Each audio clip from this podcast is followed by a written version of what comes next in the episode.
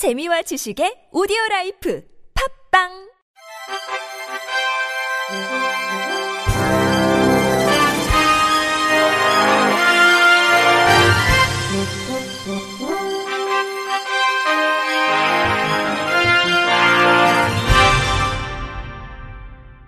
청취자 여러분 안녕하십니까? 1월 첫째 주 주간 KBIC 뉴스입니다. 오는 4월부터 장애 인정 필요성이 지속 제기된 복합부위 통증 증후군 등 10개 질환 대상 장애인 등록이 가능하도록 장애 인정 기준이 개선됩니다. 보건복지부는 2021년 장애인 보건복지 정책 이렇게 달라집니다. 자료를 통해 이 같은 장애인 등록 개선 계획을 밝혔습니다.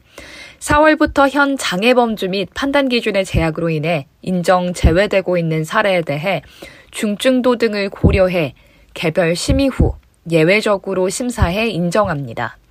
아울러 월 1회 정례화해 심사 처리 기한을 단축하고 필요시 직접 진단 및 방문 심사를 병행토록 할 방침입니다. 국가인권위원회가 최근 일어난 방배동 모자 사건의 원인으로 지적되는 부양 의무자 기준을 폐지하는 법안을 조속히 심의할 것을 국회 의장에게 표명했습니다.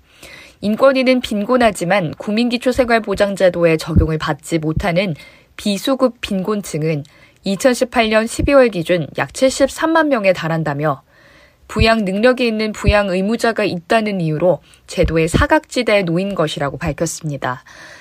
또 가장 핵심이 되는 생계, 의료급여에서 부양 의무자 기준이 유지된다면 광범위하게 존재하는 비수급 빈곤층 문제를 해결할 수 없다고 지적했습니다.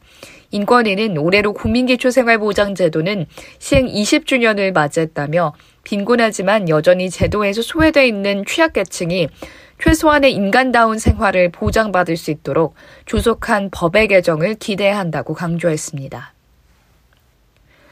한국장애인개발원이 오는 20일부터 장애인 복지 및 사회 발전에 기여한 장애인을 대상으로 2021년도 올해 장애인상 수상 후보자 추천을 받습니다.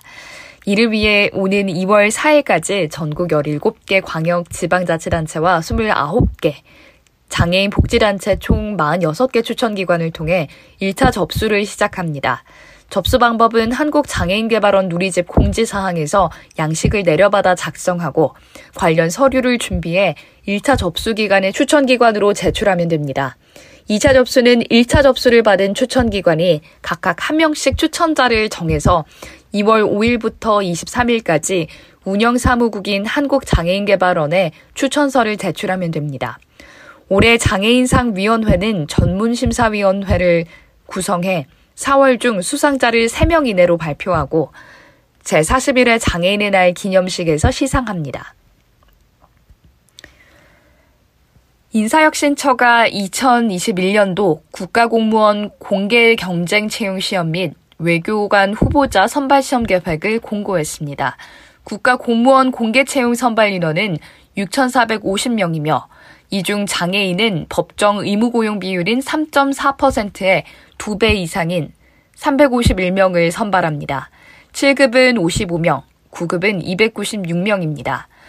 또한 장애인 등 응시자는 본인의 장애 유형에 맞는 편의 지원을 신청할 수 있으며 장애 유형별 편의 제공 기준 및 절차, 구비 서류 등은 사이버 국가고시센터에서 반드시 확인해야 합니다. 대구 장애인 차별 철폐 연대 등 지역 13개 시민사회단체는 기자회견을 열고 코로나19 전파를 막기 위해 장애인 거주시설에 살고 있는 장애인들의 외출, 외박을 금지하는 것은 기본권 침해라고 주장했습니다. 지난 4일 시는 연초 특별방역 대책으로 장애인 거주시설 등 사회복지시설의 외출 외박을 금지하고 비접촉 면회만을 허용한다는 공문을 관련 기관에 발송했습니다. 하지만 지역 시민사회단체는 이번 조치가 장애인 거주시설 입소자들의 기본권을 침해한다고 반발했습니다. 이수나 탈시설 장애인 자조 모임 아예 클럽 리더는 시설에 입소하면 수십 명이 매일 밥을 같이 먹고 공동 생활을 한다며 사회적 거리두기가 불가능한데도 입소자들은 나가서 생활을 할 수 있는 선택권 자체가 없다고 설명했습니다.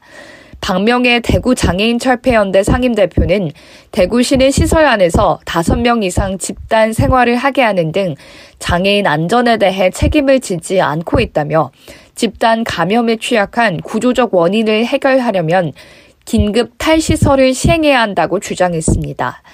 대구시 장애인 복지과 관계자는 보건복지부 지침상 외출 외박과 면회를 금지하고 있지만 방역 수칙을 준수하면 외출 외박이 가능하다며 감염병 상황에서 긴급 탈시설을 지향하는 점은 충분히 수긍할 수 있으나 현실적 한계가 있다고 해명했습니다.